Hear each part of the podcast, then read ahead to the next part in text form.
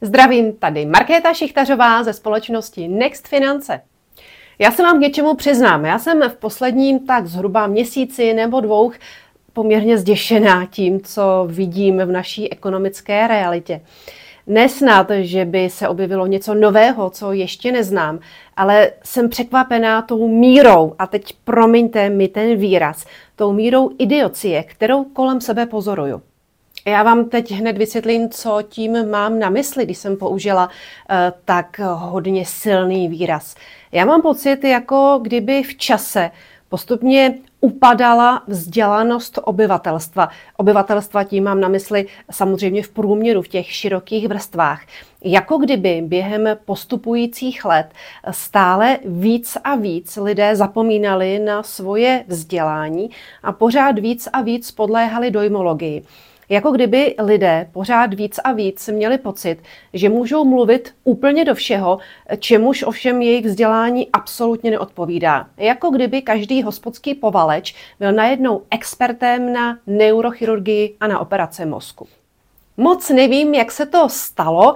Samozřejmě, že se jako vysvětlení nabízí to, že v poslední době třeba na vysokých školách značně upadá vzdělání, zejména v těch měkkých oborech, zatímco v těch tvrdých oborech, jako jsou technické obory, tam se pořád drží na velmi obstojné úrovni, ale pořád přeci jenom ty vysoké školy eh, produkují generaci lidí, která je čím dál tím víc nároková, ale absolutně nevzdělaná a má pocit, že má nárok na to mluvit do úplně všeho, i do toho, čemu absolutně nemá šanci rozumět.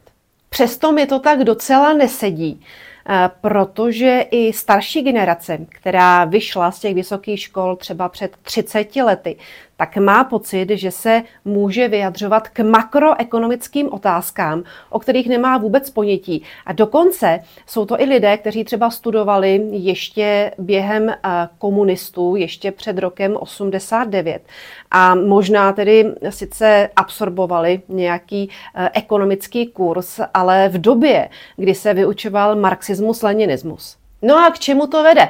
Potom to vede k tomu, že eh, my slyšíme velmi silné názory, opravdu silné názory, fundamentální názory, třeba na takové věci, jako je přijetí eura. A vyjadřují se k tomu lidé, kteří o tom vůbec nic nevědí. A vlastně vyjadřují se k tomu a mají tak silné názory jenom na základě nějaké dojmologie, nějaké víry. Potom se může přihodit, že na internetu najdete takové libové hlášky, jako například, cituju, za jedno euro si toho můžu koupit 24krát víc než za korunu, takže volba je jasná. Konec citace. Tomu se nedá vůbec nic říct. Já už se značnou dobu snažím demítizovat to přijetí eura a posunout ho eh, právě z té oblasti emocí a nějaké víry do oblasti chladných argumentů a faktů. Bohužel se to moc nedaří. Ty pocity kolem přijetí nebo nepřijetí eura krásně vystihuje ilustrace z jedné mé knihy, kterou vám teď ukážu. Ta ilustrace ukazuje, jak ve skutečnosti to euro vůbec není vystaveno skutečným argumentům a faktům, ale jenom naprosto nesmyslným, hloupým a naivním emocím. O tom, jestli přijmout nebo nepřijmout euro, už jsem natočila videí mnoho, napsala jsem také mnoho článků. Takže kdo si k tomu něco chce najít, určitě si na to něco najít může i na tomto YouTubeovém kanále. Teď jsem si ale řekla, že bych mohla na to jít, na to všeobecné vzdělávání trochu jiným způsobem. Rozhodla jsem se totiž udělat takový reprezentativní výběr ze svých knih, kde různé ekonomické události a jevy popisuju poměrně do detailu, zbalit tyhle ty knihy do jednoho reprezentativního balíku a v rámci vzdělávání vám ho prostě nabídnout s velkou slevou. A teď vám to všechno chci představit a chci vám říci, co se tady můžete naučit a co se můžete dozvědět a jak to souvisí třeba právě s tím eurem a jaké můžete získat argumenty, když budete chtít polemizovat s někým, kdo právě má tenhle ten hospodský přístup. První knihou z toho reprezentativního balíku je kniha Anatomie svobody. A neb v životě máte na výběr. Proč touhle knihou začínám? Je to celkem útlá knížečka a začínám s ní proto, protože tak jak mluví o svobodě, tak se snaží právě demýtizovat mnohé mýtické otázky. Možná jste si povšimli, stejně jako já, že existují určitá témata v české ekonomice, a nejenom české ekonomice, které působí jako rudý hadr na bíka, nebo na první dobrou prostě způsobují velmi silný výbuch emocí. Já to někdy s takovou malou nadsázkou popisuju tak, že v lidském mozku je takový malý orgán, amygdala se jmenuje, a to je orgán, který vlastně působí na principu uh, velmi starých vývojových struktur. To znamená, že v okamžiku, kdy jsme vystaveni nějakému nebezpečí, tak tahle amygdala zapne signál a vlastně se nám vypíná schopnost racionálně myslet a my jsme schopni jenom boje, útěku nebo ustrnutí. A když se objeví nějaké téma, eh, které působí úzkost nebo strach lidem, tak potom tahle amygdala spustí poplach a lidé vlastně přestávají být schopni přemýšlet tu chvíli jsou schopni na vás jenom útočit, to znamená hejtovat vás na sociálních sítích, nebo mají totální hrůzu, takže se stáhnou, anebo prostě k tomu tématu mlčí, ale nedokáží se sami rozhodnout, nedokáží si k tomu nastudovat žádné argumenty, protože je to absolutně ovládá. No a na tomhletom principu existují témata, která prostě působí jako opravdu rozbuška a vždycky vedou k tomu, že spolehlivě si zasloužíte útok protistrany, anebo se naopak ta protistrana stáhne a začne být velmi defenzivní. Ale prakticky nikdy se tam nedozvíte nějaké věcné argumenty. Vždycky dochází jenom k výbuchu emocí. A právě tato kniha Anatomie svobody tahle ta témata rozebírá a vlastně k mnohým z nich se vyjadřuje a uvádí k ním ty argumenty. No a když už tedy budeme vyzbrojeni touto průpravou a budeme schopni mnohá citlivá témata dneška vnímat jako zbavená svého emočního náboje, tak tady potom budu mít další knihu, knihu Jak nepřijít o peníze. To je právě ta kniha, ze které jsem vám už před chvílí ukazovala onu ilustraci, která si dělala legraci ať z fanatických odpůrců nebo z fanatických milovníků eura. A co vám tahle kniha přinese? Jsou naše peníze v bezpečí? Na koho se můžeme v dnešní nejisté době spolehnout? Jak ochránit úspory před zvůlí státu? Jaké měně věřit? Kam nejlépe peníze uložit, aby byly v bezpečí, jak investovat, abychom neprodělali kalhoty, odkud hrozí největší nebezpečí a na co si dát pozor. Existuje vůbec nějaká jistota? Na tyto a mnohé další otázky naleznete odpověď právě v této knize. A jenom malá citace z knihy.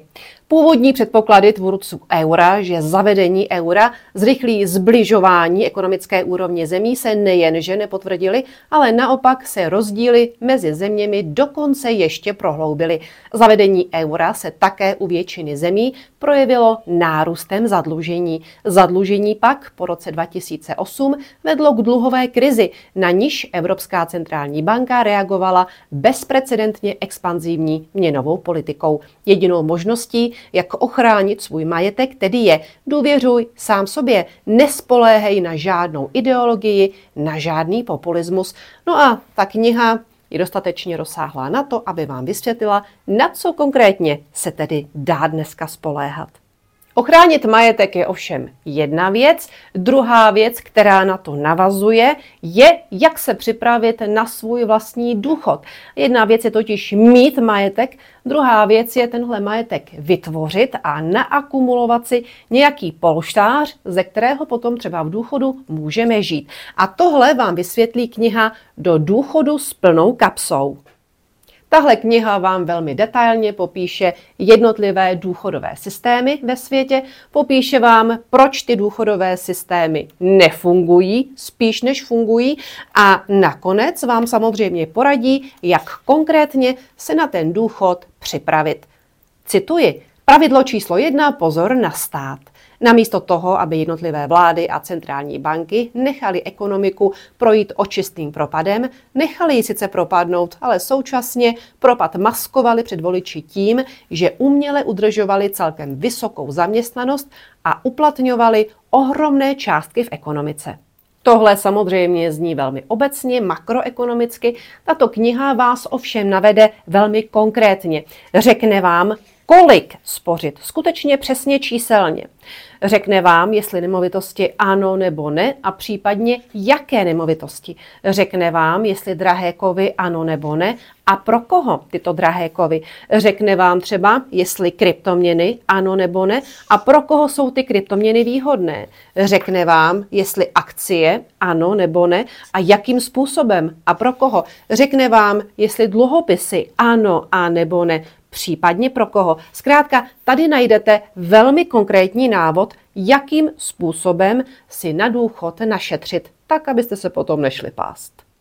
Mnoho lidí ale dneska říká, že doba se velmi rychle mění a že už tady není vůbec nic stabilního, na co bychom se mohli spolehnout. Že totiž procházíme další z průmyslových revolucí. Objevuje se umělá inteligence a umělá inteligence nás údajně připraví o práci a všechno bude jinak. No tak já rovnou říkám, že umělá inteligence nás o práci nepřipraví.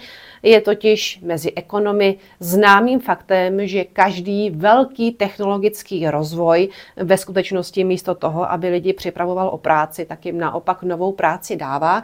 Každopádně ale je pravda, že ty změny v ekonomice vyplývající z technologií jsou hodně velké a právě tím se zabývá tato dvojice knih, které na sebe navazují. Robot na konci tunelu a s Androidkou v posteli, to je vlastně taková dvoj kniha, která analyzuje, jakým způsobem se bude ubírat svět teď v období velkých technologických změn. Zda se jich bát, a nebo jestli na tu vlnu naopak naskočit a něco na ní třeba i vydělat. No a začali jsme tím, že jsme některá citlivá témata zbavili jejich emočního náboje a řekli jsme si, jak se na ně dívat racionálně a pragmaticky. A v podobném duchu také skončíme v tomto jednom balíku knih, který jsem pro vás představila. Mám tady takovou třešínku na dortu, která zdánlivě s ekonomikou moc nesouvisí, ale jenom zdánlivě. Kniha Ukradený syn totiž vysvětluje, proč státu a jeho populismu rozhodně nevěřit. Vysvětluje, jakým způsobem na vás stát může zakleknout a proč je dobrým nápadem důvěřovat jenom sám sobě. Tahle kniha to vysvětluje a ukazuje na jednom konkrétním příkladě, abych dokonce řekla investigativním příkladě, který jsem zpracovala na základě jednoho konkrétního příběhu. V předmluvě k této knize profesor Cyril Heschel, známý psychiatr, píše, čtenář tohoto příběhu se nemůže zbavit intenzivního prožitku absurdity kafkovského světa. Je důležitým a pozoruhodným mementem současné doby. Myslím, že lépe se to opravdu říci nedá. Snad jenom doplním, že tato absurdita kafkovského světa není jenom tímto jedním příběhem, izolovaným příběhem, ale tato kniha skutečně má fungovat jako memento. Jako memento před dalšími situacemi, které se v našem životě mohou odehrát. A já si troufám říci, že během nechvalně známého období, zhruba od začátku roku 2020 do roku 2022, jsme prošli dalším velmi absurdním obdobím. Jistě víte, na co narážím.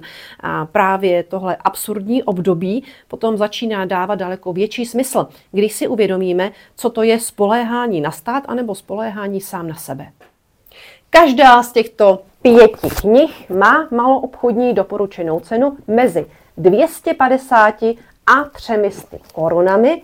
Já vám je ovšem nabízím za pouhých 700 korun všechny dohromady plus poštovné, stačí napsat na e-mail markéta.sichtarova zavináč nextfinance.cz. Tyhle knihy jsou vybrané tak, aby vám poskytly nějaký základní vhled do stávající situace ekonomické, celospolečenské, očima ekonoma a abyste v mnoha případech uměli argumentovat právě tehdy, kdy se setkáte s o horkými emocemi, aby vy jste uměli nasadit chladná fakta.